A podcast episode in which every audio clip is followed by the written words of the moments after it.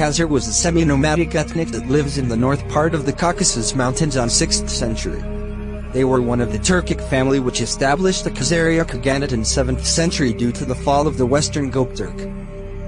In the 8th century, many of the Khazars who practiced shamanism finally converted to Judaism. The Khazars have a good relationship with the Byzantine Empire, but having conflicts with the Arabian. Until the 9th century, the Pechenegs ethnic invaded the Khazaria Empire. This makes the Khazarians turn weaker. The Khazaria Empire falls when the Kievan Rus ethnic, under Volodymyr the Great, which is also defeated the Volga Bulgars. After the fall, the Khazar finally disappeared from the history. However, is that really the Khazars disappeared after the fall? There were some theories that may help us to determine where are the Khazars now. Some theories stated that the Khazars were not disappeared. Instead, they're migrating to the west and forming the parts of the core of the Ashkenazi Jews population in Europe. According to an Israeli-born genetist, Eran Elhaik, he found that the Ashkenazi Jews are the European Jews. They only have 3% similarity compared with ancient ancestors, which connected them with the other ethnics in the Middle East. This means that the DNA of the Ashkenazi Jews can be detected from an ancient Ashkenazi. Some Ashkenazis converted to Judaism before migrating to the Middle East for establishing a Jew country there. According to Eran, an Asian DNA is also found in an Ashkenazi Jews. So it can be determined that an Asian DNA is actually the Khazar DNA, which converted to Judaism. Therefore, it was said that the Khazar Jews have been absorbed into the Ashkenazi Jews. This means that the Khazars were only disappeared from the history, but not for their people. Some of the Khazars were also assimilated with Turkic and Cumans.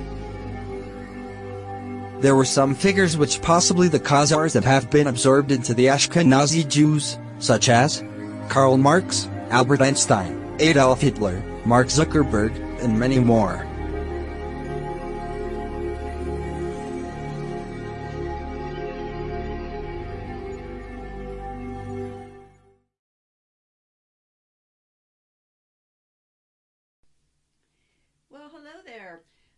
Chair or a lounge. Got some interesting things to chat about today. I was looking a little bit more into the Ashkenazi Jews, you know, the fake ones, and ran across some interesting information. Seems like our friends have themselves in quite a little pickle here because some new DNA evidence is placing these Jews, not in Israel, but in a region they call Kazgar. Okay? And that region is more up around the Russia and Ukraine area. Whoops. I think what's happening is this DNA stuff they're doing is starting to bite them a little bit, right? So there's been studies done that and I do believe these some of these DNA things are correct, right?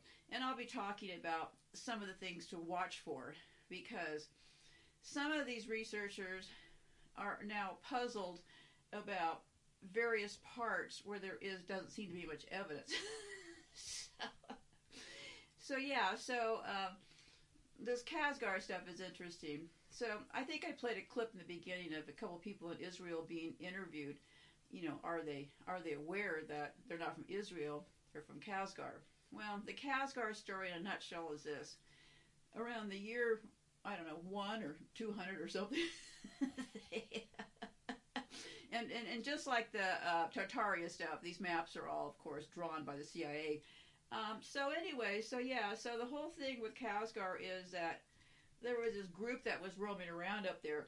Part of it does make logical sense. So yes, I've asked Andy if she could help me look a little bit more into Kazgar because you know we don't want to just rush past this lie because the rest have been lies, right? That, that's not how you do research. So yeah, be looking at a Kazgar, but let's let's look at the more amusing elements of that today. So, anyhow, so then I find this um, rabbi guy. Yeah, I mean, he's wearing the yarmulke and stuff, so I'm guessing he is, right? Little short Jewish guy.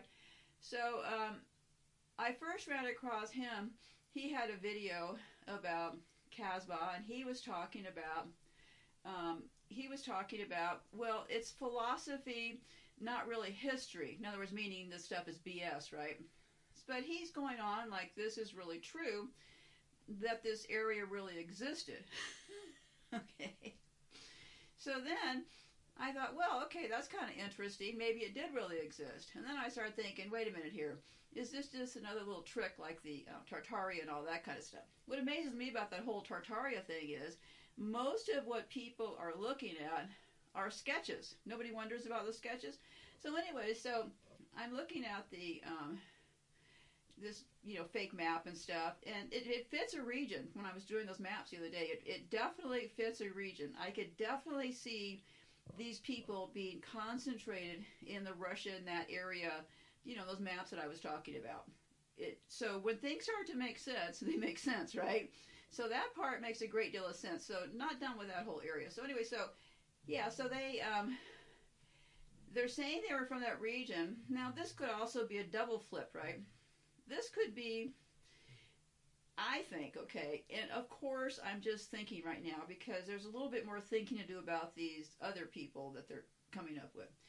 Because what got me really suspicious was the same rabbi dude that I saw last night from a video from six or seven years ago. He was all on board with this, right? He was he was categorizing it as a philosophy, right? But but he was obviously he did like an hour lecture on this. it wasn't like he just casually mentioned this deal, right?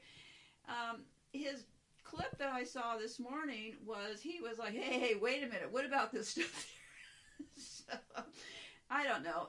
I think it could be something as simple as um, maybe they did come from that region, right? But yet they're claiming they came from Israel. Well, because it's all a lie, right?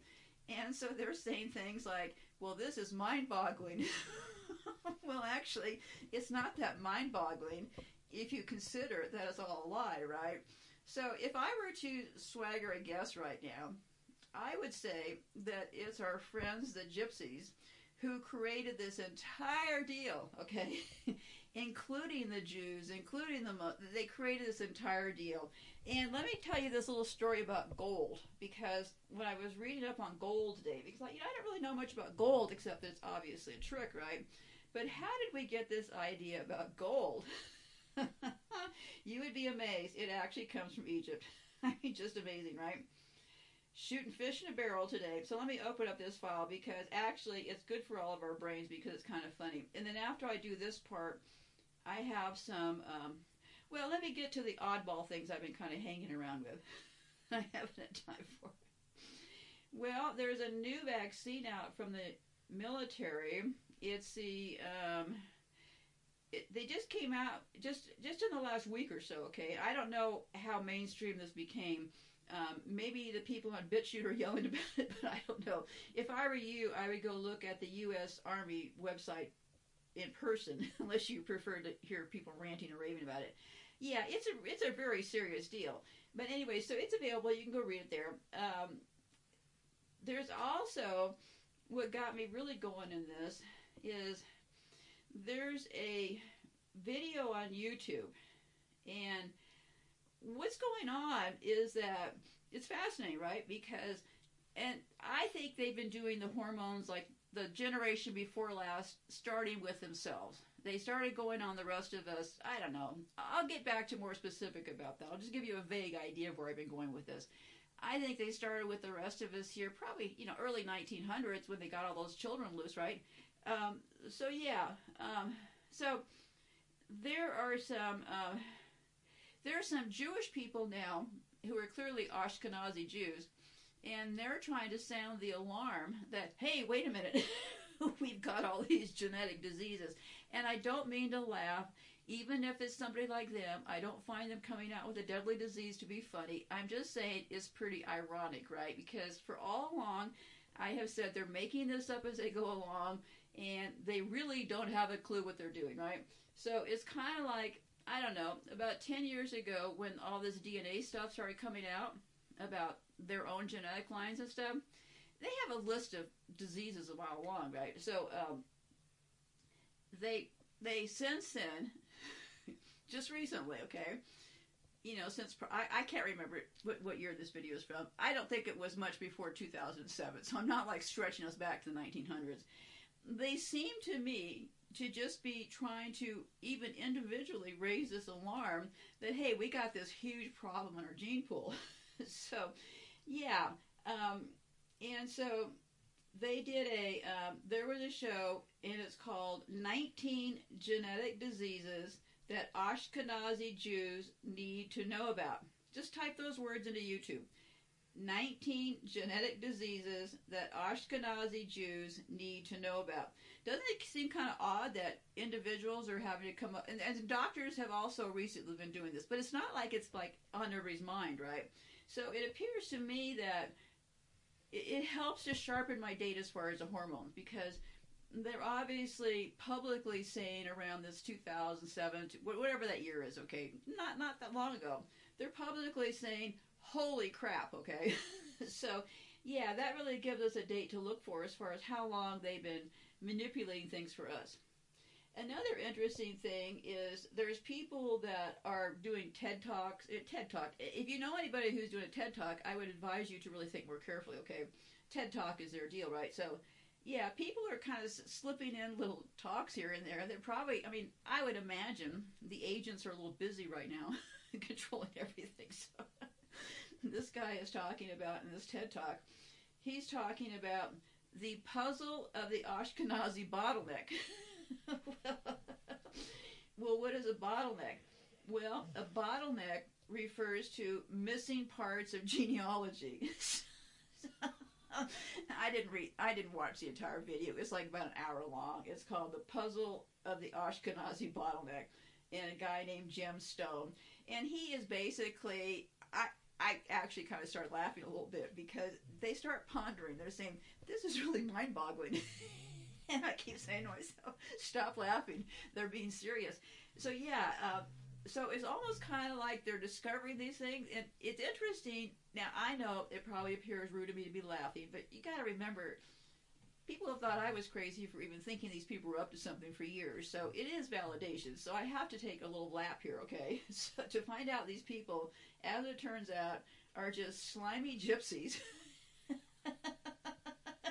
and the deal I got into at Intel, who ran Intel?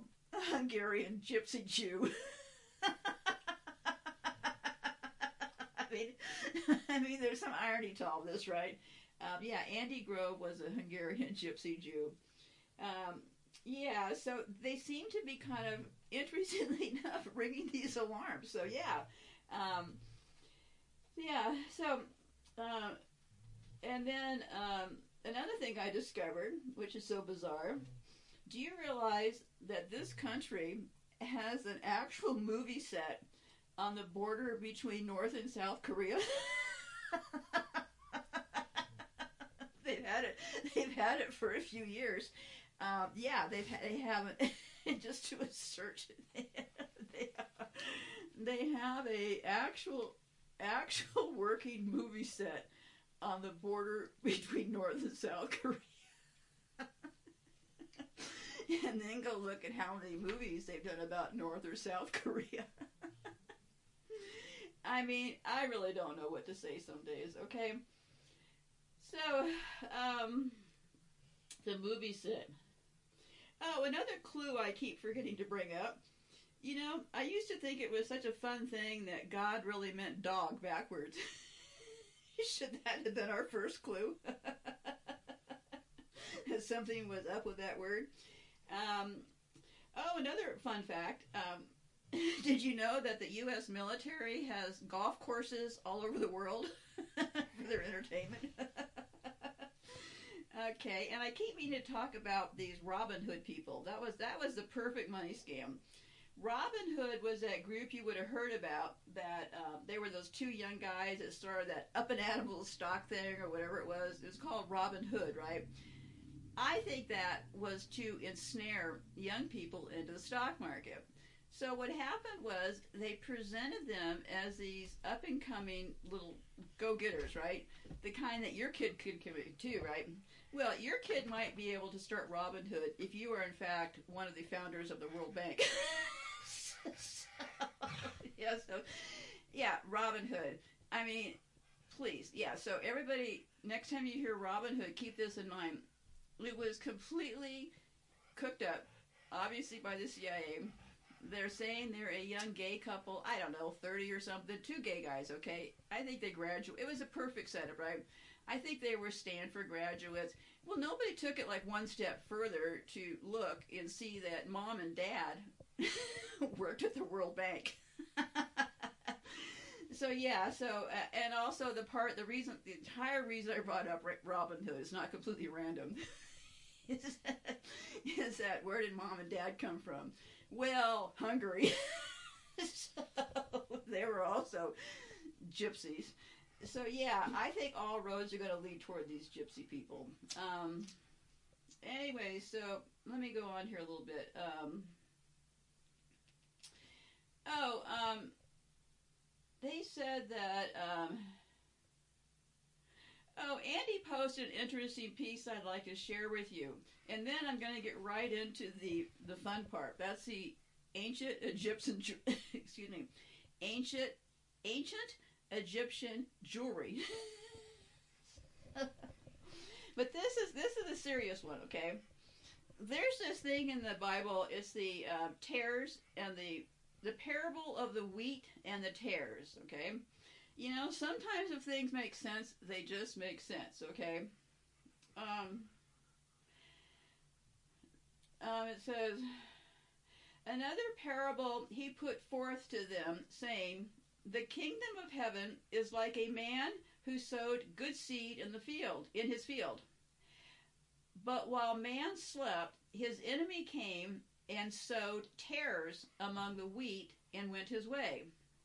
But when the grain had sprouted and produced a crop, then the tares also appeared. So the servants of the owner came and said to him, Sir, did you not sow good seed in your field? How does it have tares? He said to them, An enemy has done this. The servant said to him, Do you want us then to go and gather them up? But he said, No, lest while you gather up the tares, you also uproot the wheat with them. Let both grow together until the harvest. And at the time of harvest, I will say to the reapers, First gather together the tares and bind them in bundles to burn them, but gather the wheat into my barn. So, interesting, huh? Oh, and also, um, I didn't, you know, I'm trying to learn how to copy and paste without a mouse. So, there's another part of this parable that I don't remember, and it says something about uh, the tares are also barren. Who's barren in this picture? Well, the gypsies, right? Anyway, I've just tried to do research not predictions, so that was kind of a ratty comment, but that's what I felt. So let's talk about Egyptian jewelry. I pulled a few key questions. The first one was What are some interesting facts about Egyptian jewelry? Ancient Egyptian jewelry facts earrings were new to royalty in King Tut's time and probably were brought from Western Asia. They really go a lot of work on this stuff, don't they? Ancient Egyptian jewelry is considered some of the most beautiful in the world. Lapis lazuli, the most popular Egyptian stone, had to be imported. It was not indigenous to the area. Ancient Egypt did not have several kinds of mineral ones, such as silver, copper, tin, lead even though they produced a large quantities of electrum, which was an alloy of gold and silver, copper and bronze. So evidently, Egyptians didn't make the gold. Huh, do tell. Wonder where they got the gold from, right? The ancient Egyptians used their expertise to explore for minerals in Egypt and other countries. Let the roaming for looting begin. so Another question I looked for How did ancient Egypt trade with other countries? Well, interesting, we should ask, right? Egypt traded with all corners of the world using gold as a medium of exchange. It was also sent out to allies to keep up relationships and to advance the interest of the ancient Egyptian people. Gold was also given out as gifts to honor outstanding servants, especially great soldiers who wore them as badges. Tricking us from the beginning, right? Even with their stories, are telling us how how easy they they won us over with some trinkets. It weren't the uh, didn't the story repeat itself when they um, got gave the Indians the trinket the trinkets in those stories? Yeah, except then the trinkets the, the, the trinkets that supposedly the Egyptian gave away seem to have been worth a lot. Um, I don't recall the trinkets the Indians in that fake story. I think those were pretty cheap. but who am I to say, right? One man's piece of glass is another man's treasure. It's been hundreds of thousands of years since the first simple jewelry pieces were crafted from seashells, bone, and animal skin. In the years since, in the years since our ancestors, well, I, I think I'd like to be left off of this thing. I'm just reading what they're saying. I'm not sure I want to share the ancestors. they said, in the years since our ancestors first left the African continent, Egypt has become a dominant civilization in ancient history. They were empowered by advances in technology and access to gemstones and precious metals. Access, right? Access. access what? To other people's? they were inspired by the culture of royalty and nobles who had a deep appreciation for luxury and it wasn't long before they became the leading force in manufacturing jewelry and creating long lasting trends. Yeah, I would say this long lasting trend has really lasted for quite a while. I mean, I don't know, what was that last show I just did about the whole diamond business, right? Perhaps the moment that defined the rise in Egyptian jewelry was the discovery of gold. I'm not making any of this up, okay? I'm just reading. this allowed Egyptians to collect vast quantities of the metal, which was the perfect material to create elaborate Egyptian jewelry designs. I don't know, what year were the Egyptians Suppose I kind of forget. the year 20? That's how advanced they were back then, right? Uh, everybody that these groups say they are, right? So far, I think they're claiming that they were Egyptians. They're claiming they were Phoenicians. Um, they're kind of hinting that they're those Ashgars, whatever the heck those latest groups are.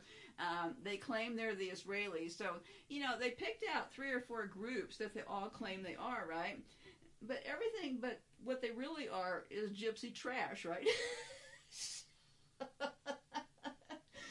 um, yeah, so then I was looking at um, when I was talking about the gold rushes, you know, California, and the last show, I just kind of casually mentioned that um, Australia had a gold rush. Well, actually, I was very interested in it, so I thought I'd share with you because what I found.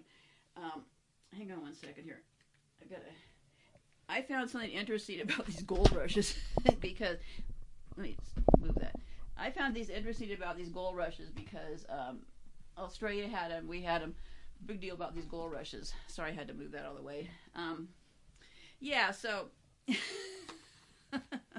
so because we're talking about gold and how it was, you know, I mean, I'm just guessing here, right? But this appeared to me to be early manipulation to get us to think about the value of gold. I mean, hey, I'm just taking a wild shot at it, right? okay, so first look at what is a gold rush?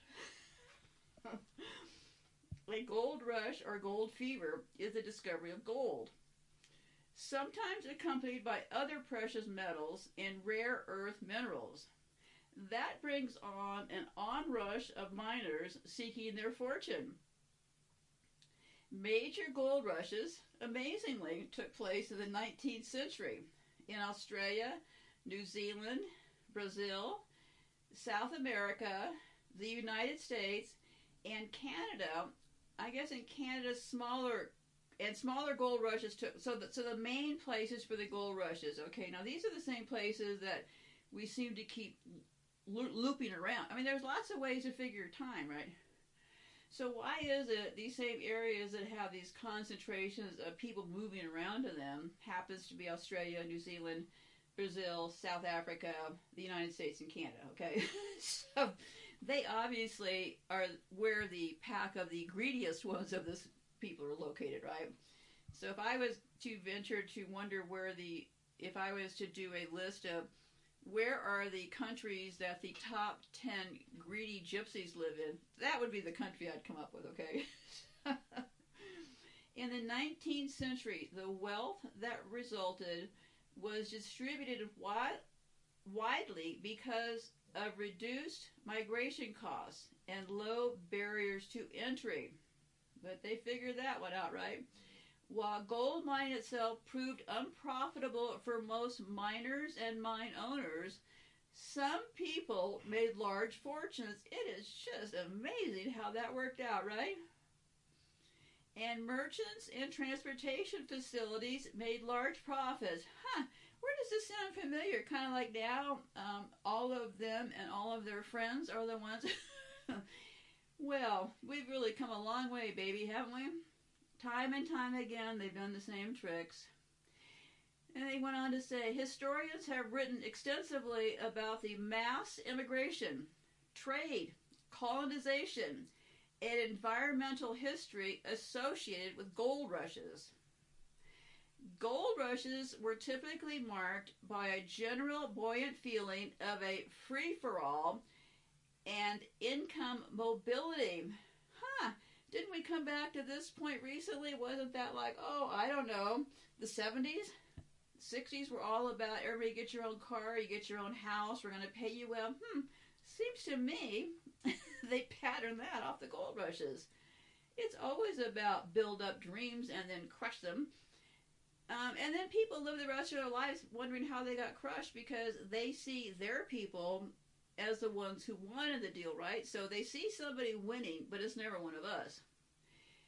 So, activities propelled by gold rushes define significant aspects of the culture of the Australian and North American frontiers. That ties you Aussies with your American cousins over here. that you may want to denounce your citizenship because I think I'm connecting you right now to this country. so, and Australia is also a wealthy country, but that you know I'm just trying to draw connections based on research. It just seems a little bit odd, right? All those bases of people going into Australia, and then this country and Australia share gold rushes. One trick ponies, right? Again. So, um, at, let me Activities propelled by gold rushes define okay at a time when the world's money supply was based on gold. here we go. The newly mined gold provided economic stimulus far beyond the gold fields, feeding into local and wider economic booms. Yeah. so they say that gold rushes occurred as early as the times of the Roman Empire, whose gold mining was described by, I don't know, some Egyptian people, and probably further back to ancient Egypt. So now we're finding out that our source of gold is Egypt. the people who also heavily marketed a great trove of rare Egyptian jewelry, right? So I looked at each one of them, so I'll show you what I found. The first one was obviously the California Gold Rush. That was 1848 to 1855. It began in January 24, 1848, when gold was found by James W. Marshall at Sutter's Mill in Coloma, California. Speaking of that, you know, one of the first fires they had in California, they burned down this place. I mean, it's not funny because people were there. I I don't believe anybody was killed, but yeah, that first fire that broke out in California, they burned down the so-called um, Sutter Mill location. It's in Coloma, California. Look for that. I'm pretty sure that was the area they also burned there.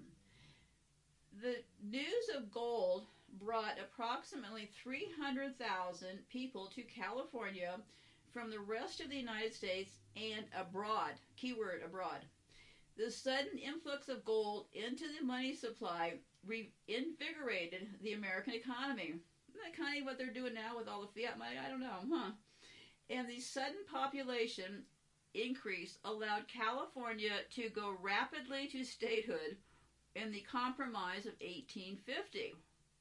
I think what they did was they got all these people here because it was free immigration, and then they were able to get money from them through all of their saloons and stuff that they cooked up, and then they had the money that they had all cooked up to supposedly do this, and or it is all completely fabricated, right? Nobody is alive from 1850 right now, so we really don't know. So just for humor's sake, just hang in here with me, okay? Because it comes to kind of an interesting part the gold rush had severe effects on native Californians and accelerated the Native American population's decline from disease, starvation, and the California genocide.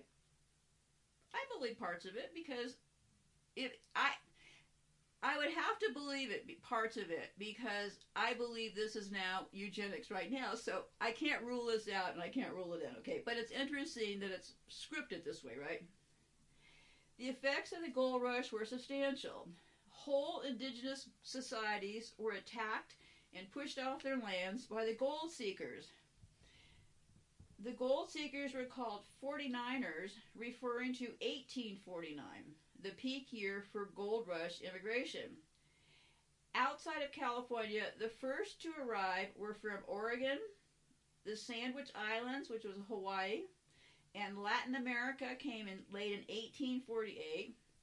Of the approximately 300,000 people who came to California during the gold rush, about half arrived by sea and half came over overland on the California Trail. The 49ers also faced substantial hardships on the trip. Yeah, okay, they probably did. Um, um, the gold rush attracted thousands from Latin America, Europe, Australia, and China. So, agriculture and ranching expanded during that period. San Francisco grew from a small settlement to 1846 to a boomtown. They had a boomtown in South San Francisco in 1852, and then I don't know what was the earthquake 1906. So yeah, boomtown crash, boomtown crash. Okay, roads, churches, schools, and other towns were built throughout California. Yeah, I think this is true because um, my mom's family migrated from Montana to California, and I don't consider my mom to be like some liar or anything. So I also have an old picture that I'm going to maybe be able to date uh, because it came from her side of the family. Because the 1800 area is getting honed in on. So so they said the new constitution was adopted by referendum and it became a state in 1850. California became a state. Now, what's interesting is along comes the Australian gold rushes. Now, the Australian gold rush was in 1851. California was 1849 to 1851. How'd that happen? Well, significant numbers of workers moved from elsewhere in Australia and overseas to where gold had been discovered, California. Gold had been found several times before, but the colonial government of New South Wales did not become as oh, that's not important. The new government of New South Wales, Wales had suppressed the news out of the fear that it would reduce their workforce and destabilize the economy. So they knew in supposedly Australia that it was already going on. After the California gold rush began in 1848, many people went there from Australia. So the New South Wales government sought approval well, what they basically did was they said uh, they offered them rewards at first, okay, and then within a year they said, "Hey, we got gold." we got gold over here in Australia. That's basically how. There, there's some guy involved from Australia. You can look at it. Just look up Australian gold rush. So, what I found interesting, not the crazy story, but was the intersection of those dates. Okay, and just the fact that we see all that migration going between this country and Australia. That's all. Just just some connections here, okay? One other thing I've had hanging around for a long time. You know, they use this thing um, called the compass and the square. Okay, if you look at any of this um, Masonic stuff, uh, and that whole thing has been also designed as a major trick deal, all those symbols and stuff. But I do understand enough of them to be able to navigate it all. But you know, I don't think it's worth spending the next ten years on. But anyway, so one symbol that you always see is called the square and the compass. It's a square and a compass. Well, what's in the middle of that square but the letter G? Okay, so I don't know. Hadn't given it much thought, right? So then I thought, well. what do they think the letter G means? In many English speaking countries, the square and compasses are depicted with the letter G in the center. The letter has multiple meanings, representing different words describing on the context in which it is discussed. The most common is that G stands for God. I have a parting thought for you. How about if G stands for gypsy? Be safe out there. Goodbye for now.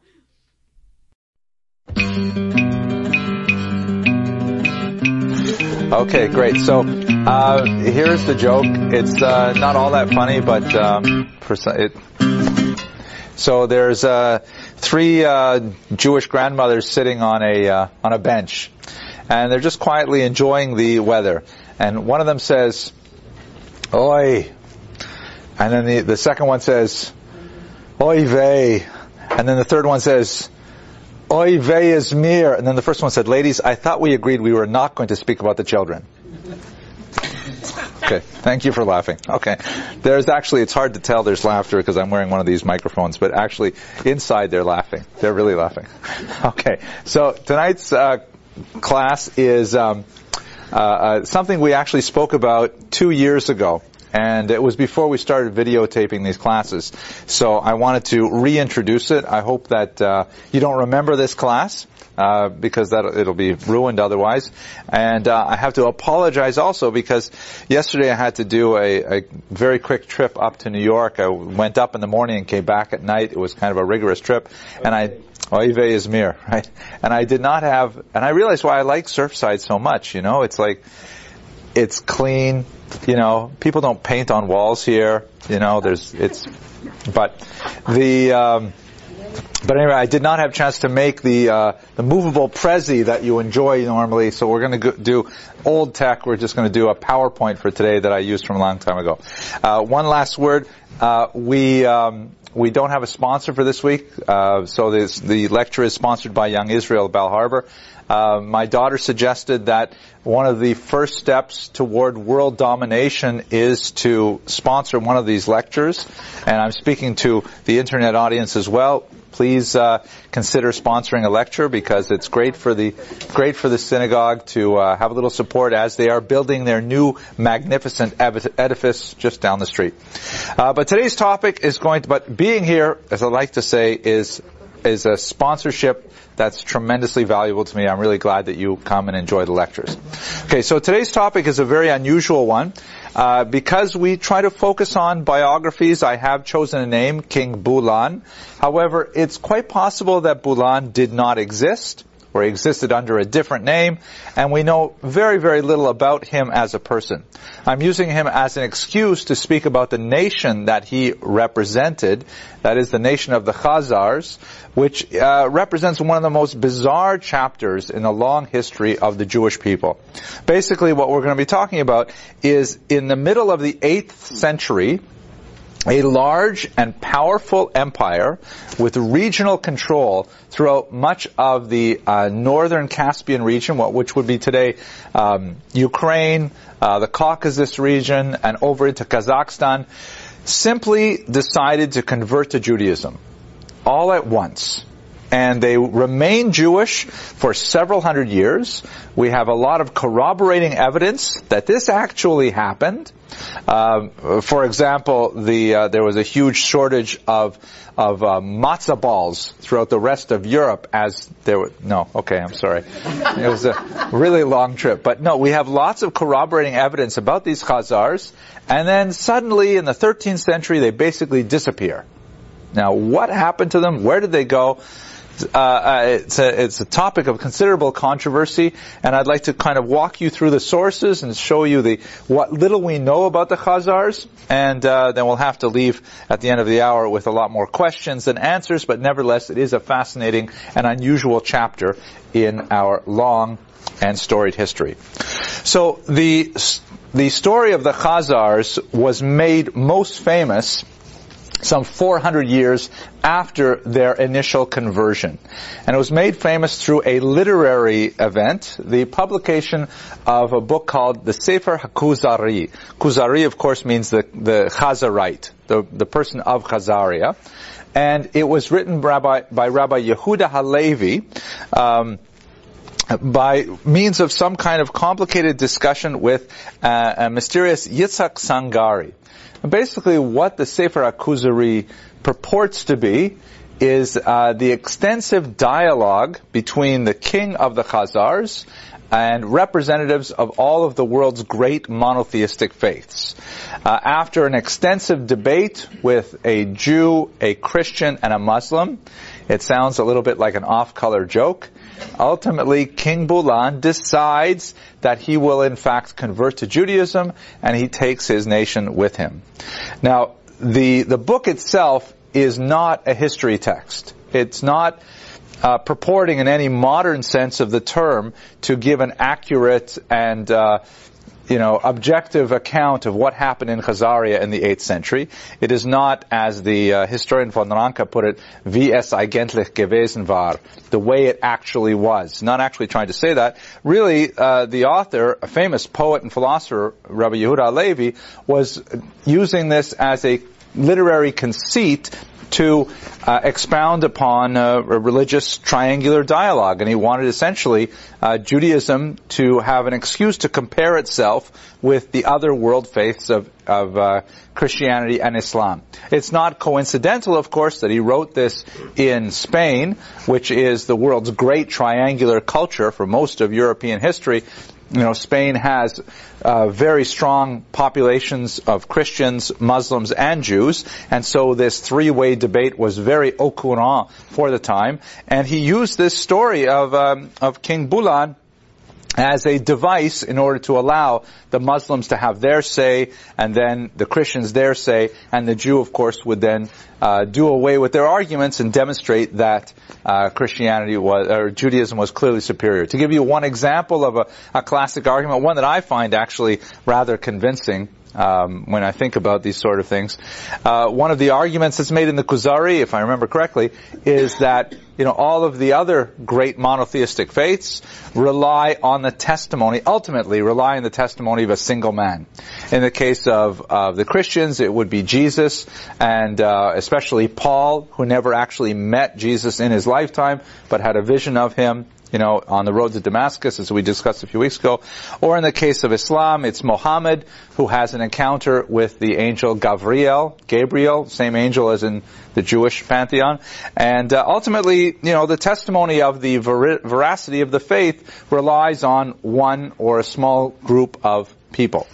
Uh, the Kuzari argues that this is one of the big differences with Judaism because you have the account of the Aseret HaDibrot, the Ten Commandments, where you have six million adult male Jews, and of course their wives, their families, all there at Mount Sinai receiving the Torah at once, all claiming, according to the Midrashic account, to have heard the first two commandments directly from God and uh, then afterwards, you know, through a, a, mediation. And so the Kuzari argues, you know, it's one thing to, to have one person, so to speak, make up a story and have lots of people believe it, but can you imagine six million people, 600,000, excuse me, 600,000 people, approximately three million if you include children and people of all genders, so to speak. You know, if you have 300,000, how many is it? 600,000, 3 million, about 3 million people hearing it and reporting it. And if that isn't enough, they're all Jews. And you can imagine Jews all agreeing on one event like that, recording it for posterity. That's uh, an interesting kind of uh, argument, I think, for Judaism. But that's really what the Kuzari is about. The Kuzari is not about the history of the Khazars. He just uses it, the story, as an excuse to speak about the Khazars. So what we're going to do is we're going to go back in time and try to actually understand what happened in Khazaria, why did these Jews convert, or why did these people convert to Judaism? What kind of Judaism they practice, and so on. So here's a map that shows you exactly where the Khazarian Empire uh, was in the at the time of conversion, about 740. Um, here is Kiev, way up here on the top, the Black Sea, the Caspian Sea, the Mediterranean is over here. If we extended this down, Israel would be, you'd have uh, Israel be right about here, I think. So it's a big chunk of territory. It includes what would be called the Caucasus region here, countries like Georgia, maybe a little bit of Azerbaijan, uh, all of the uh, eastern side of the Ukraine, meaning the uh, the eastern of the Dnipro River, and well into uh, what would be uh, the Don River region of uh, Russia, the Russian Empire, and out here into Kazakhstan. Very, very large territory in the 8th century. And um, the, uh, in fact, there is a, a, very significant historian of the period, the late Omelian Pritsak of Harvard, who argued that Kiev itself was founded by Khazars, which is a great irony. If you can imagine that this, you know, the, Kiev is really the mother city of the entire Russian civilization. Ukraine, of course, Belarus, and the Russian Empire as well. And uh, I think that it was originally a, a Jewish trading outpost is quite amazing. But of course, in Kiev, we have a lot of archaeology archaeological sites and long-standing traditions that a certain place is called the Khazar Gate, and this is the Jewish quarter, and it goes back hundreds and hundreds of years, long before we have uh, Eastern European settlement moving into the region. A very, very old Jewish community over there. So you can see it's not an insignificant little territory that became Jewish. It was a really large territory at the time. I think that would probably be some like, something like the size of, let's say, France. It's a very large area, maybe France and Germany combined, actually. So, we, you know, people have been fascinated with lost Jewish tribes as long as there have been lost Jewish tribes. And that is basically from the 8th century before, well I said 7th, but I meant the 8th century before the Common Era, when the 10 northern tribes were dispersed throughout the ancient Near East. And ever since then, various cultures have all, uh, many cultures have purported to be the inheritors, genetically, culturally, historically, of those 10 lost tribes. But none of them have really been you know, uh, demonstrated as accurate. Although there is some fascinating new material coming out with DNA analysis, looking at various populations to try to determine uh, how likely it is that they are in fact Jewish. And especially in Africa, there have been several populations that have been dent- identified as having a very high statistical relationship to uh, contemporary Jews. The Arab historians, who again, this is not a secret to historians, everyone's aware that there was this Khazar Empire, it was Jewish, they opine that the uh, Khazars must have been the children of Keturah.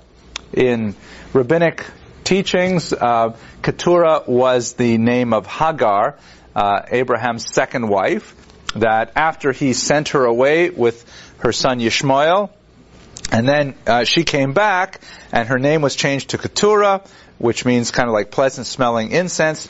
And then she had a whole bunch of, of children with Abraham. It is mentioned in the Bible that he married Keturah. And, um, and then the children went east. So it makes sense they could land in, um, they could land in the Khazarian region, but there's there's no way for us to really determine the, the truth of that. Other historians argue that it might be the children of Yafet, uh, Greece. Mr. Rodriguez, you have a hard question? Um, if, it, if it comes from Arab historians, yes. then Keturah is a whole new person, according to the Quran. She is not Hagar. Oh, really? Hagar, Sarah, and Keturah. That's really perceptive. Did you hear that? Yeah, this is why, this is a kind of graduate we produced at, at Touro College South. He's now a, a, uh, a, graduate student at FIU. So I'll just mention this. By the way, I did get a, a, a request from a woman who does a really fascinating, I just got it today, um, on the internet. Uh, she wrote, she says, really enjoys the lectures. I wish I could remember her name now that I'm speaking to her.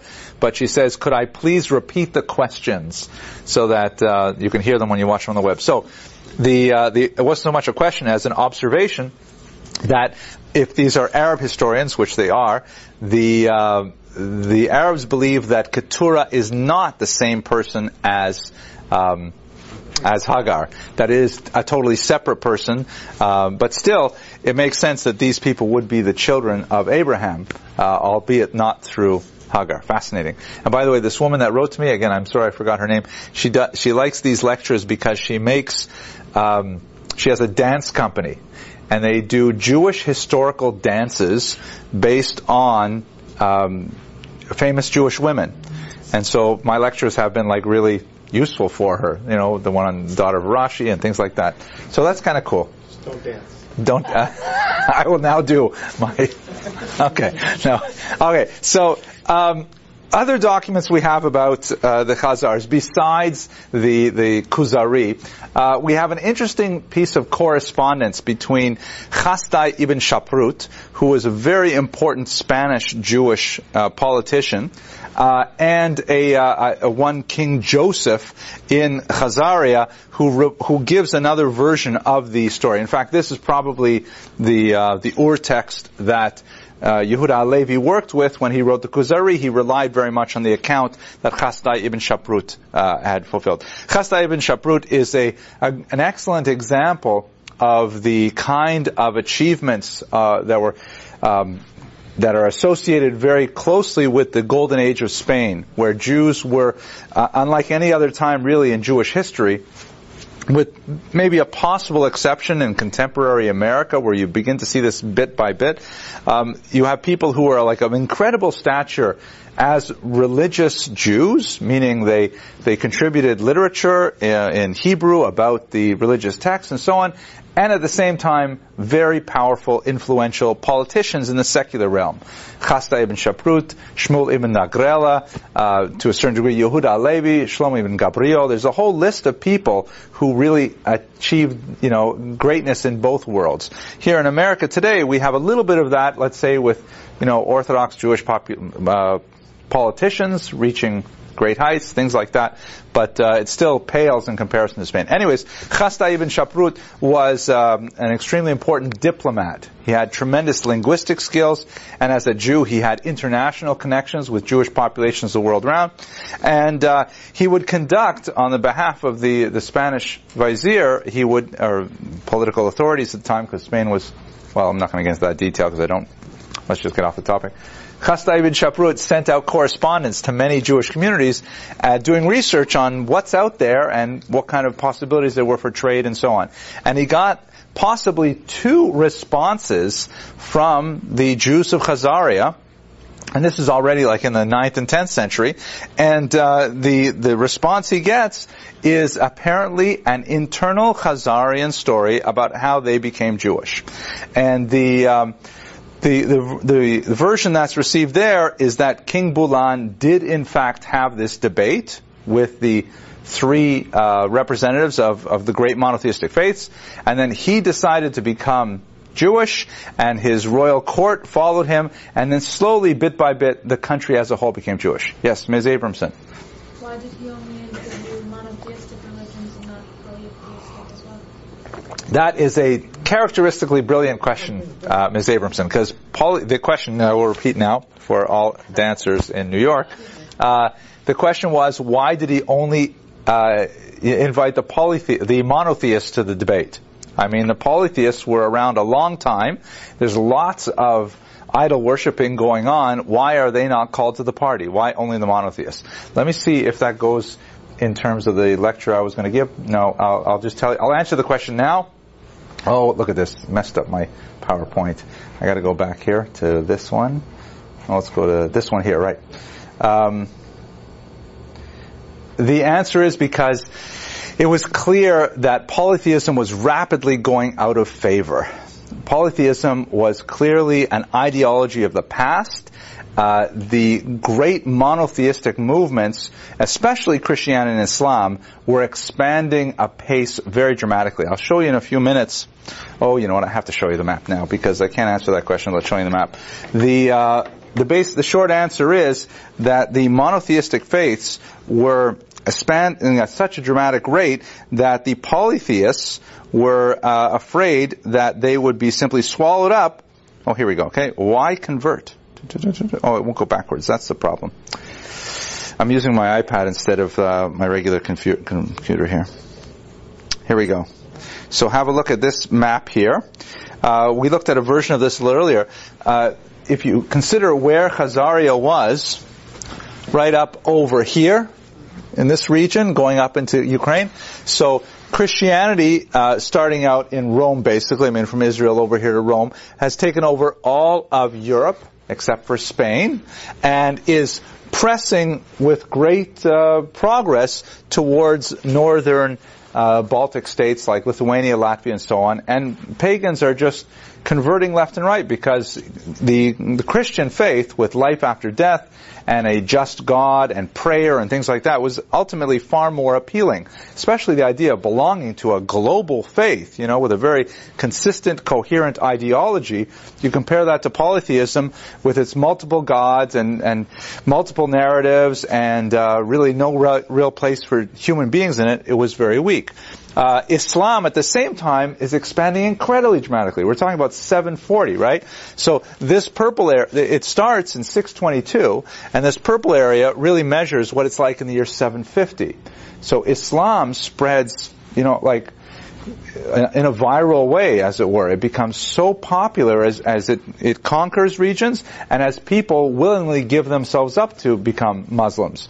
So here's Khazaria sandwiched between Christian Europe and Muslim Europe, and they have to decide, uh, well, are we going to become absorbed in a larger Muslim reality, absorbed within a larger Christian reality, or shall we try to stake out our own kind of independent region by adopting Judaism. That was their strategy. According to most historians, that's probably the most reasonable, uh, you know, motivation for it. And in fact, it seemed to have worked. We should recall that both the Christians and the Muslims had special reserved status for Jews. That the uh, uh, the Jews under the Christianity were preserved under the doctrine of witness that was authored by Saint Augustine. The idea that the Jews should be allowed to practice their religion until the second coming of the Messiah. And for the Muslims, they had the doctrine of the dhimmi, the protected people that Jews were allowed to practice their religion because they had once received, you know, an authentic communication from God. And so the, the Khazars evidently thought that this is probably the best compromise. We won't be absorbed in Christianity. We won't be absorbed in Islam. We'll be able to maintain our independence. And they did maintain it for about 500 years, which is huge. If you think that America is only about 300 years old as a country, and Khazaria is 500 years old, Jewish, that's pretty impressive, I think. Does that answer your question, Ms. Abramson? Excellent. Don't ask for the car. Okay, so let's go back to where we were. Mm-mm-mm. Now, another fascinating area uh, where we get sources on the Khazars, this will take just a little bit of background information, is the um, amazing Cairo Geniza, which is one of the, the really uh, most dramatic uh, discoveries in modern times, not just for Jewish history, although it's especially good for Jewish history, but also for um, Mediterranean history as a whole. And just a little bit of a background information. Uh, the halacha is, Jewish law requires that anything that is holy may not be discarded. It has to be treated in an appropriate manner when it is no longer usable. Uh, specifically, holy books, uh, may not simply be thrown in the trash. They have to be buried in a Jewish cemetery. They have to be treated with respect and and uh, given, as it were, a, a, proper burial. That's the only way that you're allowed to get rid of them. You can't simply throw them away. So, in uh, most synagogues and uh, observant Jewish homes, there will be a place where you store all of the old books until there is time to bury them, and then they're transferred to the funeral home and things like that, and they're they're buried. Um, this storage place is called the Geniza, from the word liganos or lignos. How would you say that, Stephen? Lignos, so which means to to store away, to like keep as a treasure kind of thing, and. Um, that's what people do. They have these things called the Geniza, and then from time to time they empty out and bury them. So near Cairo, there was a synagogue that um, had uh, they had a custom in this particular region that not only would they treat holy books like that, you know, Torah scrolls or, or you know, printed books at this time, uh, but they would treat anything written with Hebrew letters. Anything written in Hebrew was considered holy, and therefore they saved it all. And they would put all of these documents, again, they're not producing paper like we do today with printers and so on. They, you know, a manuscript was still a significant thing that uh, required a lot of energy to produce and to care for and so on. But anything written in Hebrew including shopping lists, uh, marriage contracts, business arrangements, and of course a whole host of religious documents were simply stored away in the attic of a synagogue near Fostat.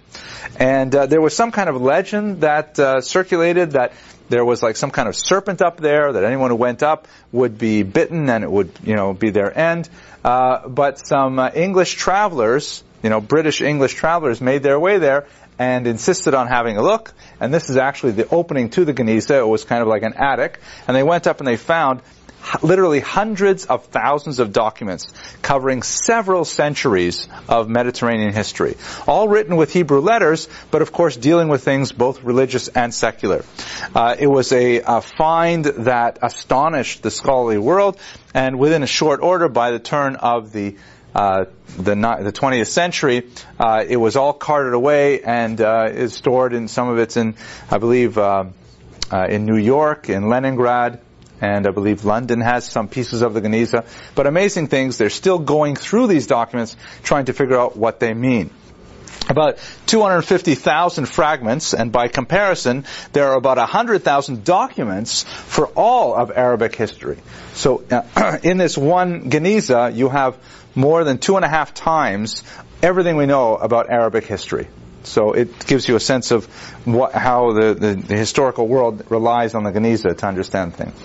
Um, the texts are difficult to use. Oh, here we go. Yes, there's some in Cambridge, in New York, and in St. Petersburg. Uh, they're fragmentary. They're often damaged. That's why they were stored away because they could no longer be used. Um, and um, they uh, they're written in several languages, even though all in the Hebrew characters. Uh, you have, of course, Hebrew documents. You have Aramaic documents, and you even have Arabic documents. You know, people writing using Hebrew letters um, to express statements in Arabic, which was not an uncommon thing. Many medieval documents written by Jews use the Hebrew alphabet even to write in English or in French. Uh, they'll just use Hebrew as as it were. So write the answers in, in, in the Hebrew character. Yeah. In order to get through to the test in Spanish, in grammar, in biology, or whatever. It oh, that's that's very funny. So the comment is don't, don't right, right. In Mexico, well, it wouldn't work in her school, but in Mexico, uh, they'll, you know, if they need to write down the answers for a test, they'll write them in Hebrew, and then you can just look at it afterwards. Very good. Okay, the contents, as I mentioned, you have religious texts, uh, you have uh, manuscript copies of things by uh, the son of the Rambam and the Rambam himself, if I'm not mistaken. Is that correct, Mr. Rodriguez? Not sure. I think they even found some pieces of the Mishneh Torah in there. Yeah, they have actual writings from the Rambam. Yeah, that's hand, amazing. Handwritten from the Rambam. That Maimonides' own handwritten documents, uh, astounding. Business papers, legal documents, uh, lots of letters that were sent to Egypt because you know a letter could come from England, let's say, written in Hebrew, it would arrive at a home in in Cairo, and they would send it away, uh, put it on there. Uh, personal Megillos, personal stories, biographies, autobiographies, things like that, and even some scrap paper with doodles on it, if you can believe it. And the scope of the coverage is the entire Mediterranean basin. We're talking about in the neighborhood of eight, about 500 years of this entire region recorded in this treasure trove. So what does it have to say about the Khazars? Because this it corresponds.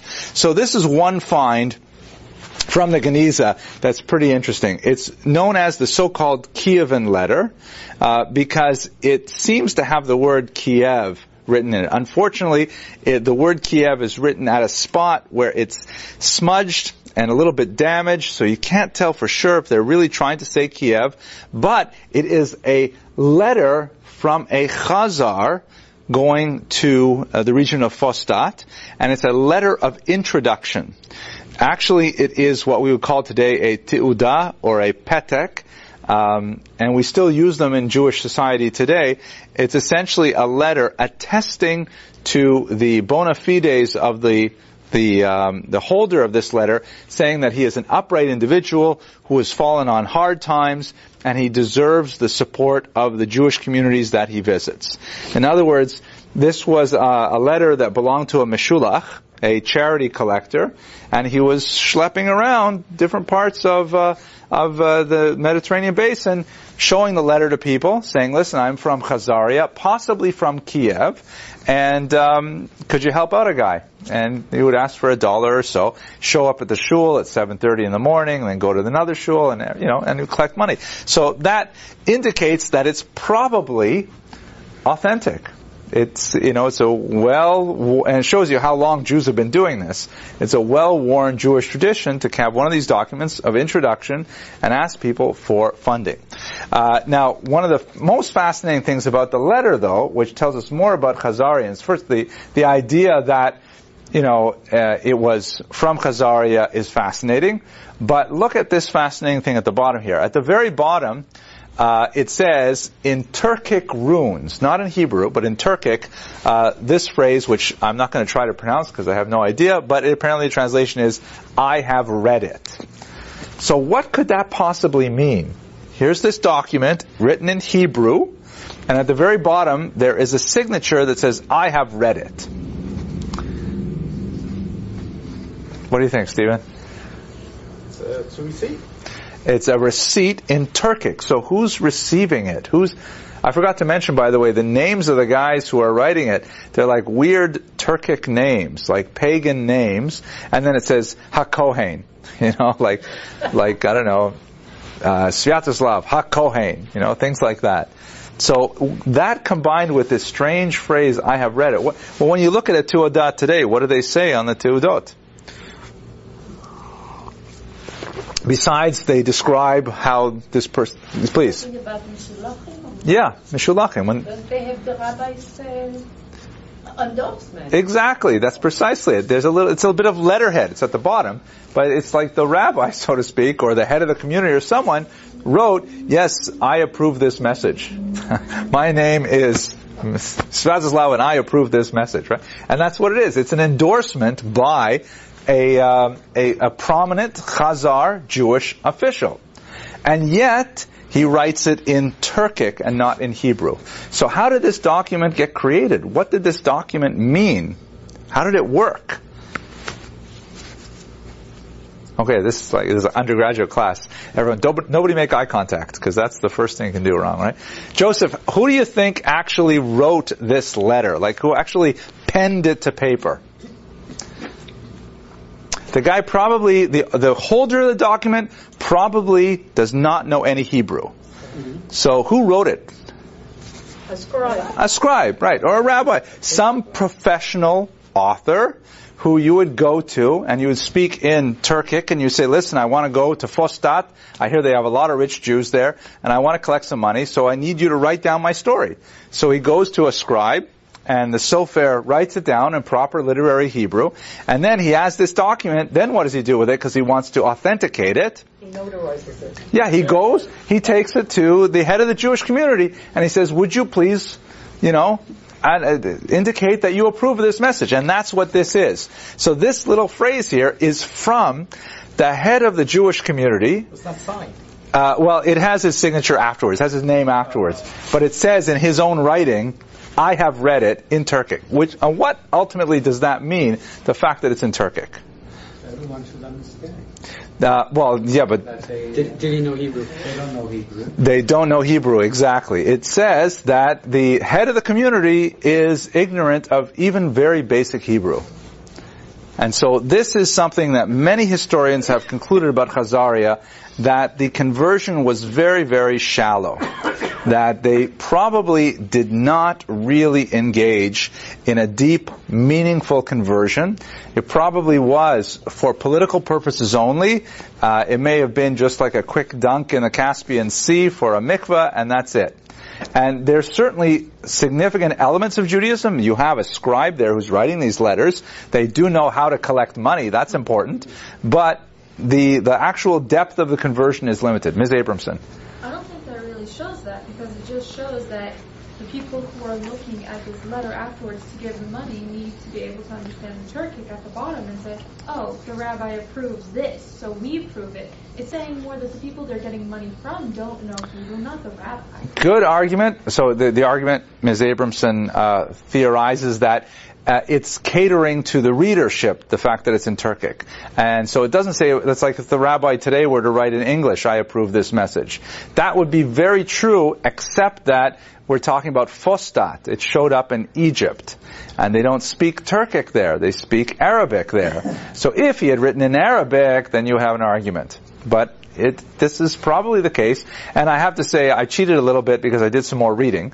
And there are lots of indications from, for example, the travelers, uh, of Regensburg and um, Benjamin of Tudela that we spoke about a while ago, that they come to Khazaria and they can't believe, uh, as they put it back then, the Shvachamisis, how difficult the uh, the extent of Jewish life is there. That they have very few schools, they have very few mikvaot. It's really hard to find good kosher Chinese food anywhere.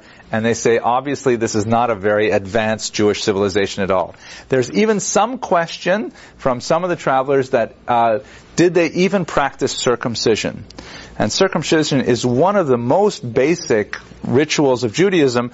It, in fact, you know, it, it's usually one of the last rituals to go as Jews become more and more assimilated. They will still practice circumcision until the bitter end, so to speak. Uh, it's it's one of the last things to go. Excuse that a partial pun there. I didn't mean that. Um, and there and there's a lot of uh, so it's, quite possible that Khazaria was not really that deeply religious. In fact, most of the evidence, the preponderance of the evidence indicates that that is the case. Uh, the Khazars also may have been fairly pluralistic in terms of Judaism, as we shall see later. There have been some confusing finds too, like for example, uh, this find of a coin in the, the region of Itil, the capital of Khazaria. Um, wow, isn't that like, that sells it all, right? You see the coin, you see the symbol on it? It's all over, right? They're totally Jewish. Problem is, the Star of David was not a traditional Jewish symbol for about another 800 years. You know, we didn't use the Star of David to represent Judah. You see uh, the menorah, you see like the hands of the Kohen, but you don't see the Star of David. So this is quite likely simply a pagan symbol of the time, six-pointed star. It happens to look very Jewish. It makes you know it makes us feel warm and sort of like ethnically connected, but it's probably not historically accurate. Yes. Could this be like its origins? Could this be its origins? Of becoming a Jewish symbol? Uh, it's a brilliant theory. You could probably get at least one graduate paper out of it, but I think it would be a stretch to say this is the origins. I mean, a six-pointed star is not that complex an icon. I'm sure many cultures have it. Uh, to look at another example, uh, the swastika that has such you know, dire negative connotations to us in in the uh, regions of India. The swastika is considered a symbol of progress, right, like a walking wheel, and they don't have any of the negative connotations. There are even some synagogues that have been discovered with swastikas in the uh, tile inlay. You know, obviously built before the 20th century, but uh, it was considered not necessarily a negative thing. Okay, um, now the. Um, one of the big questions is maybe the Khazars were Karaites because uh, ironically this was, this all happened at the time when the Talmud was being written, not so far away, right? This is happening in the northern Caucasus region, and the Talmud is being written, I don't know how many miles, but maybe 2,000 miles away in the Mesopotamian region. It's not so far. Uh, you know, the Jews are corresponding between Spain and Babylon. Can't they correspond with Khazaria? Why do we not have more Geonic correspondence with the Khazars? How come nobody seems to be really interested in the fact there's a whole Jewish kingdom in the northern region? Why don't they write about it? So one of the theories is that perhaps they wrote about them, they did not, they ignored them because the Khazars were attracted to Karaism rather than to rabbinic Judaism. Karaism is a movement that um, garnered strength uh, just about this time uh, under Anan ben David in particular. We spoke about him a long time ago. Um, and this was a, a movement that uh, sought to delegitimize the oral Torah and to argue that the written Torah was the sole authentic source of Jewish religious information. And the Karaites, uh, we spoke about them also a little bit last week with Saadia Gaon, where the, um, the, you know there was a lot of of uh, polemic between Karaites and so-called rabbinic or rabbinite Jews. So it could be that the Khazars adopted a more sparse form of Judaism known as Karaism. This was especially the uh, the argument uh, postulated by. Abraham Firkovich here, who is a somewhat of a controversial historian because although he was a specialist in uh, Khazaria, he also flirted with the uh, Greek Orthodox Church, and um, so that to a certain degree that uh, kind of delegitimizes him for many historians. But it's a fascinating story about him, but I think we're going to pass on it. So there is a possibility that they may have been originally Karaites and then later became Rabbinites because you know there's an ongoing flux between these two movements. The Karaites grow and sometimes shrink in other times, and it could be that they were Kar- you know you had a very thin. Uh, superficial conversion in the 8th century, and by the time we get to the 9th century, you know, there's more information about what's going on, and uh, many, some of the Khazars, um, eventually converted to rabbinic Judaism, as it were. We don't have a lot of details about this. We do have some Christian texts that indicate that when they visited the region, the Jews were practicing a whole host of, or the, the Khazarian Jews were practicing a whole host of, of habits that were associated with the rabbinites. So that's also partial as well. This is uh, another archaeological find. It's a belt buckle. Um, it has nothing especially Jewish about it, but I kind of liked it, so I stuck it in the lecture like that. Okay, the um, the decline of the Khazarian Empire. Um, you know, I forgot to mention one other kind of interesting things. Maybe I'll mention it right now. Actually, it makes sense here. Um, the whole story of the conversion of the Khazars to Judaism finds itself in a very important document called in Russian the Povest Vremennykh Let, the Chronicle of Bygone Years, which is the, the main source for uh, medieval Russian history. Uh, it's a 13th century document um, that describes the history of the world uh, with special emphasis on the conversion of King Volodymyr of Kiev to Christianity in the year 988. And in the, the Povest Vremennykh there's a discussion of how King Volodymyr was a pagan, and he was wondering about, you know, what should he do? And so he invited four representatives of world religions to debate with each other in Kiev. Uh, the four were uh, Khazarian Jews, which is of course our interest, uh, Muslims, and then two different kinds of Christians. The Roman Catholics and the Eastern Orthodox. And they have, you know, this long ongoing debate. And this, the story is almost identical to what we have of King Joseph, and similar to what we see with um, with Yehuda Halevi's account. However, as you can imagine, uh, the Eastern Orthodox Christians win the debate. The uh, the Roman Catholics don't have a chance. In fact, they get some of the worst treatment. The Muslims are treated just horribly by the the church author of this document, and the Khazarian Jews almost almost make it. Meaning King Volodymyr, after he hears what the Khazarian Jews have to say, he basically says, "Well, that's it. You know, you guys are the best. I really, I think we should become Jewish." And uh, he says, but listen, before I become Jewish, can you tell me a little bit about your homeland? And the Khazarian Jews say, Unfortunately, we have been exiled from our homeland for almost a thousand years now. We've been punished for our many sins, and that's why we don't have the land of Israel. And Volodymyr at that point demurs, and he says, oh, wait a minute, are you serious? If you guys don't have a kingdom, I should convert to your religion? He says it like that too. He says, I should convert to your religion? I thought that was funny. Okay. Anyways, I also think it's funny that, um, so that's how, can you imagine what Russia would be like if they had converted to Judaism in 988? It would be a totally different story. But that's how close they came. Uh, he also came somewhat close to Islam, but, um, you know what eventually turned him off Islam? He came very close. What was it that made the Russians not choose Islam according to the Povest? Any famous uh, drinking, thank you, Mr. Rodriguez. Absolutely. Right? That he says, basically, oh, that's it. This is it. Let's make a l'chaim. I think I'm going to become a Muslim. And they say, sorry. You know, we don't make l'chaim in Islam because we don't drink alcohol. And he says, what? That's not for us. He says, we Russians have to have our little cups, by which he means like, you know, shot glasses. And so that's how close he comes to Islam as well. Um, And then, the the, uh, the the church author of the text adds a few other salient details, like and besides, he says it's such a scary throwaway phrase. And besides, the Muslims tend to rub their beards with excrement, anyways. You know, which he just made that up on the spot, I guess, just to try and add a little color to it. Anyways, you do have Khazars appearing in lots of documents like this one. So there's like no surprise that there are all these Jews living in, in Kiev it's just one of those weird things that Jews themselves tend to basically ignore them. Only travelers will report on this exotic Jewish community, but otherwise it doesn't garner much attention.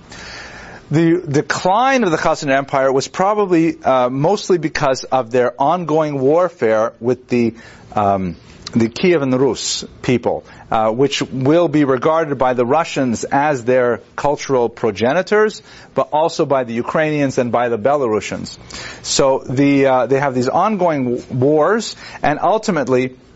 Especially when the Tatars come in from the east, the Khazarian Empire is overrun and it disappears about the year 1240 and then it never reappears. Now, what happens to all these Jews? What, this, by the way, is a picture of Khazar burial mounds. You know, they have these, they look kind of like, you know, just, well, mounds. Yeah. That was it. So, so what happened to them? These are now pure suppositions. We don't actually know.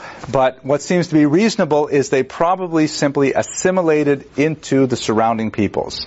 They probably simply, you know, saw the end of their, uh, their political identity and the the coherence of uh, Jewish ideology with the state, and uh, they simply stopped being Jewish and picked up being pagan like they were 500 years earlier.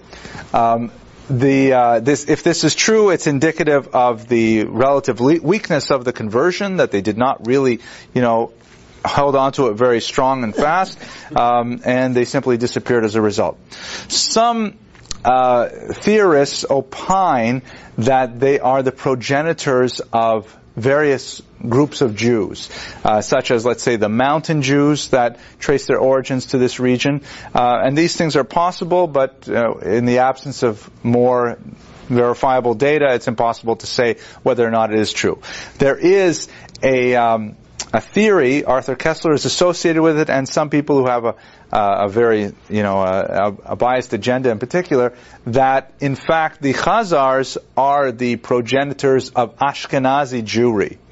Meaning, you know, if you have a, just a look at Jews today, at least in terms of superficial racial characteristics, you've got a wide range from, you know, dark-skinned Africans, small number of Asian Jews, uh, Oriental Jews, um, and, um, you know, North Africans with a kind of Mediterranean complexion. And then you've got all these light-skinned, sometimes blue-eyed, blonde-haired Ashkenazi Jews, uh, who clearly trace their origins to the Rhineland. Yes?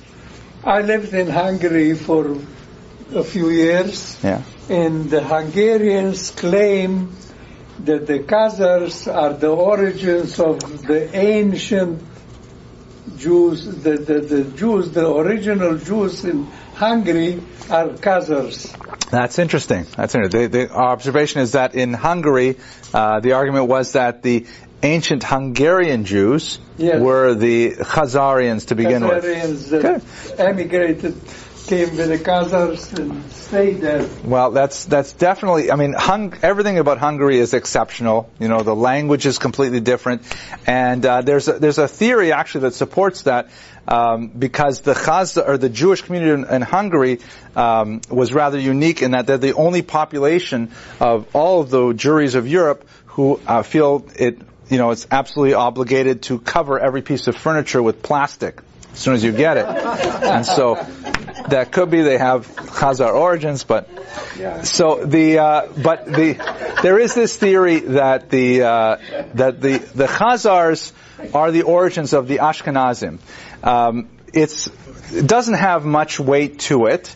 Um, the, there's no linguistic evidence of Khazar penetration in Ashkenazi culture, although there are some words that the great Yiddish scholar Max Weinreich argued were Turkic in origin, like for example the word daven. Daven has no Hebrew root and it has no Germanic root, so it doesn't come from Yiddish either. He argued it came from a Turkic root. It's not really related to Slavic either, so there may be some little bits of Turkic in there, but uh, there's no evidence otherwise to indicate that the Jews of Eastern Europe, not so much maybe Hungary, but certainly um, Ukraine, Poland, and so on, are from the Khazars. Uh, what is motivating a lot of people who propound this theory is that they hope that by displacing the origins of Ashkenazi Jewry, which were the, probably the most prominent Jewish population in Europe and in America. About three quarters of American Jews are of Ashkenazi origin. Um, they could somehow delegitimize the uh, the biblical ancestry of the Jews. In other words, by saying you think you're descended from the forefathers in the Bible, forget about it. You're actually a Khazar. You're actually descended from the conversions of the Khazars to Judaism. Um, and that's, in many cases, that's really what's motivating this particular argument, and not necessarily the scholarly data behind it. If you happen to wander around like some of the white supremacist websites on the web, which I don't recommend you do, uh, or at least you should definitely have a shower afterwards, but the, the, uh, the websites will frequently talk about, you know, today's Jews are not the real, don't think they're like the descendants of Moses and all those guys in the Bible. It's a completely different people that has overtaken their name and their heritage, uh, the true Jews today are, of course, the Christians and us guys. And those Jews who claim to be Jews don't come from Jews at all. That's the argument. It's fairly specious, but um, nevertheless, it exists. So the legacy of the Khazars. As I mentioned, the trilateral debate, it appears in several cultures. Yeah, I put Chinese food up there. But uh, the uh, the trilateral debate appears in several cultures, so the story of the conversion of King Bulan uh, may actually have you know origins in reality, and it clearly had an iconic sort of stickiness that was absorbed by many other cultures, including the Russians. Uh, however, their demographic impact on later Jewish civilizations, and certainly their cultural impact, is highly attenuated. We have really no significant evidence of the Khazars ever passing through Jewish history except through, you know, these scattered little bits of data in the Cairo Geniza or travelers' accounts. Uh, we have no great Khazar authors, we have no great Khazar traditions that we can identify, and they simply uh, appeared uh, like a you know bright flash on the horizon, and then they simply disappeared shortly thereafter. Okay. So that's that's about it for tonight. I hope you enjoyed the lecture. Next week is going to be a really big one. We're going to talk about a colossal figure in Jewish history, the great Moses ben Maimon, Maimonides, the Rambam, was a fascinating uh, life story and a tremendous con, uh, contribution to Jewish culture. So I look forward to speaking with you then. Thank you very much.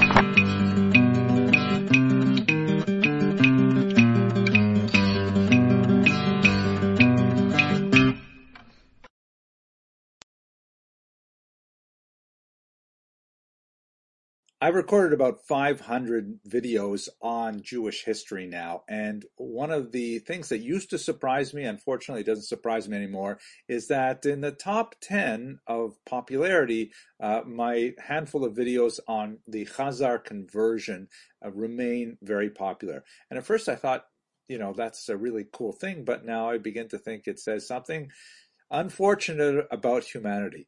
Uh, so for this video and the next, which are going to focus on the unusual chapter of Khazar Jewry in uh, our larger project, I'm going to first speak about something that is frequently uh, posed as a question, and I'll answer definitively. The answer is no. Ashkenazi Jews are not Khazars. They are not descended from the Khazar people. Uh, if they have any connection with the Khazar, it is very, very tiny in proportion to the overwhelming whole, which is largely European and Middle Eastern in background. So let's take some time to uh, understand what the big controversy is about and what is the resolution to something which is a burning question for many people. First of all, what is the Khazar hypothesis? Although it is shrouded in mystery, most historians coalesce around the idea that a population in the region of the Caspian Sea, um, not too far from the northern Black Sea, encompassing part of southeastern Europe, converted to Judaism uh, sometime in the 8th century. They had come into existence in the 6th century as a proto empire and then began expanding until they were finally defeated by the uh, people of Kiev and Rus, that would be uh, based in uh, today's Kiev, Ukraine, uh, in the 10th century, and then they basically disappeared. So here's a map that shows you roughly where the Khazar Empire would have stretched. Again, we can't use like really firm boundaries, but this is the general area.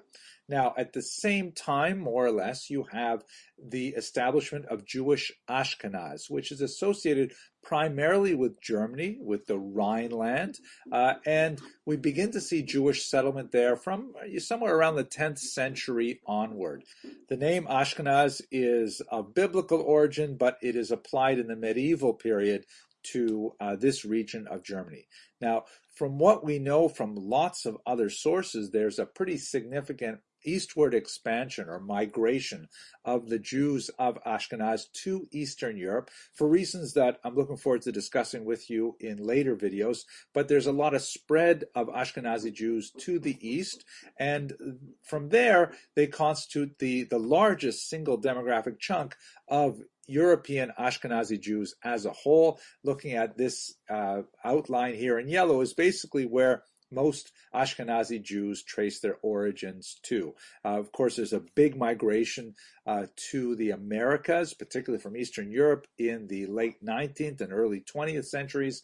And uh, that's basically the migration that my own ancestors came from. And that's basically the story. The term Ashkenazi, again, derives from medieval Germany, although most of those Jews who used that term later migrated to Eastern Europe, and then from there, many of them to America, Israel, and so on. Uh, that's to distinguish them from other ethnic groups within the Jewish people, such as the Sephardim, who uh, trace their origins primarily to the Iberian Peninsula. God willing, we'll talk a lot more about them shortly. Now, here's the Khazarian hypothesis since there is something of an overlap between the limits of the Khazar Empire, which had some kind of connection, possibly a conversion to Judaism, perhaps in the 8th century, and the uh, population of Jews that by the time you get to the 20th century, the vast bulk of Ashkenazi Jews are living in Eastern Europe. The Khazar hypothesis says that the Jews that uh, call themselves Ashkenazim coming from Eastern Europe are not descendants of the German Ashkenazim. They are actually descendants from the Khazars, uh, and and that's the well, that's it in a nutshell. Now, why should we care about this uh, is something that we'll talk about in the next video, but that's the essence of the Khazar hypothesis, that the Jews who originate from Eastern Europe are primarily uh, descended from this Turkic tribe living in Central Asia. Perhaps one of the most significant thinkers and writers on this period is Professor Shaul Stampfer of Hebrew University. Uh, great scholar, has written quite a bit on Eastern European Jewish history, and he's published quite a bit on Khazaria in particular. He has a, a very jaundiced view of the entire conversion process as a whole, the entire conversion story, which I'll speak about in the next video. But he says there are a few really clear reasons why we can say that Ashkenazi Jews are not descended from the Khazars. First of all, there is no DNA evidence to support this. Now, if you go back in my earlier videos, uh, as I've been doing these over the last 10 years, there's been growing amounts of data, and you'll see slight changes even in my own presentation because of the appearance of new data. DNA evidence is one of the most exciting tools that historians have in their, you know, uh, toolbox. And uh, when it comes to the question of uh, you know, biological descent as opposed to halachic identity, Jewish identity by Jewish law, which is a different thing, although they tend to overlap like a Venn diagram. It's really clear that there's no DNA evidence or a very tiny element of DNA evidence to support the idea of a Khazar origin to Eastern European Ashkenazi Jewry. Now, one exception to that rule is the uh, Professor Eran Elhaik, who's written some interesting things on this, uh, but he remains controversial, and most scholars are not accepting the research that he's presented specifically on Khazaria. Now, without being a scientist and be able to get into the real nuts and bolts of this, what I've read about this is that he prepared in uh, 2013, I think it was first published, uh, an analysis of about 1,300 Y chromosomes, 1,300 people uh, looking at their Y chromosomes to try to see what the similarities were between Jews and about 75 odd other nationalities. Unfortunately, the sample was really, really small. Uh, of the Jews, only eight fit the specific parameters that we're looking at right now. That's a tiny number to really make huge statements about the vast majority of Ashkenazi Jews. Secondly, more significantly, the number of Khazar individuals studied were precisely zero because there are no Khazars today. And in fact, we haven't had any Khazars for about a thousand years. There has been no one walking around who claims Khazar descent to whom we can go to for genetic data. In other words, you can't compare Jews to Khazars if you don't have any Khazars to actually say, oh, you're a Khazar. Great, let's take your DNA. Uh, so what he did was he essentially guessed, an educated guess, using Georgians and Armenians, which live roughly in the same area, but with a thousand years of population movement, it's really hard to say that that's reasonable at all. So it, it's considered widely to be a very unreliable estimate, and uh, most scholars, particularly most historians, uh, are not accepting this limited data evidence to suggest that uh, Jews come from Khazaria.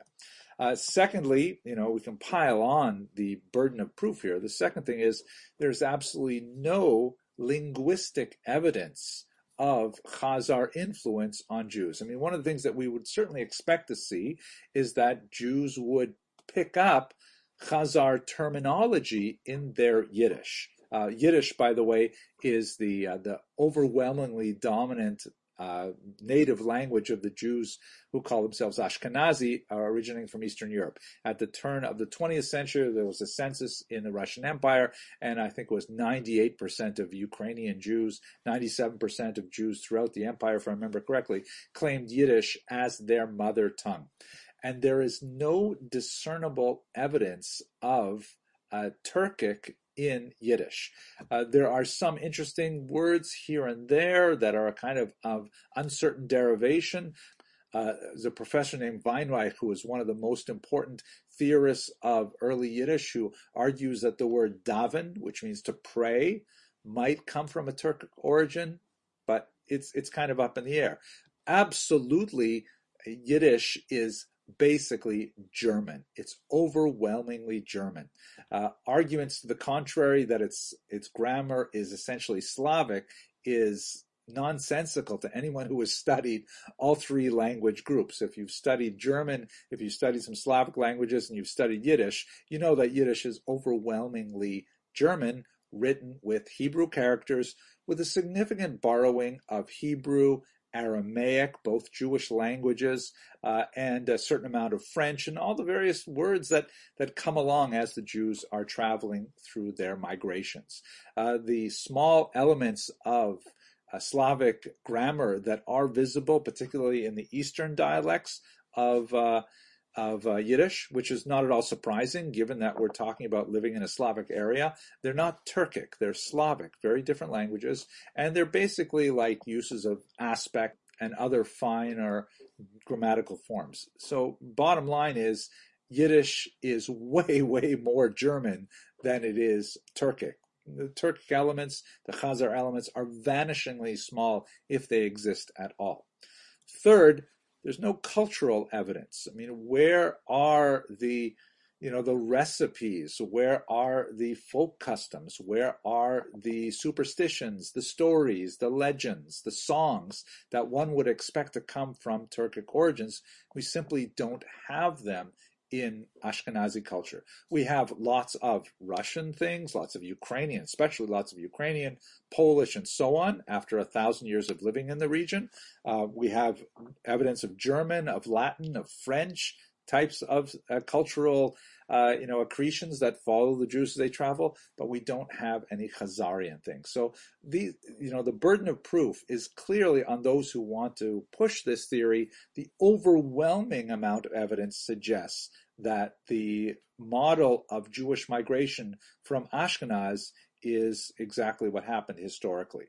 So then that brings us to the next question where did Ashkenazi Jews come from? And I get this question a lot actually. So uh, this is uh, Doron Behar, who is a remarkable geneticist who's really advanced the, the field quite a bit. And he's done some great studies of DNA, and they must most of them just appeared in the last few years. One of the most fascinating things that he discovered is that 40% of all Ashkenazi Jews are descended from precisely four women apparently of European origin. Uh, and there's some indication that they lived about a thousand years ago, or perhaps a little bit earlier. No indication they lived uh, like they knew each other, but uh, there, there are four specific women that seems to have had a tremendous impact on Ashkenazi Jews. Furthermore, Statistically speaking, there are significant similarities between non-Ashkenazi Jews, like Sephardi Jews and Mizrahi Jews and so on, uh, with Ashkenazi Jews. So in other words, it still seems to be one big family, despite the superficial differences in skin tone and, and hair texture and so on. But Jews seem to be more or less one family. And there are significant distinctions between uh, especially in Eastern Europe, between Jews and the peoples among whom they live. So, in other words, this all basically fits with the common sense idea of the Jews moving from Western Europe into Eastern Europe.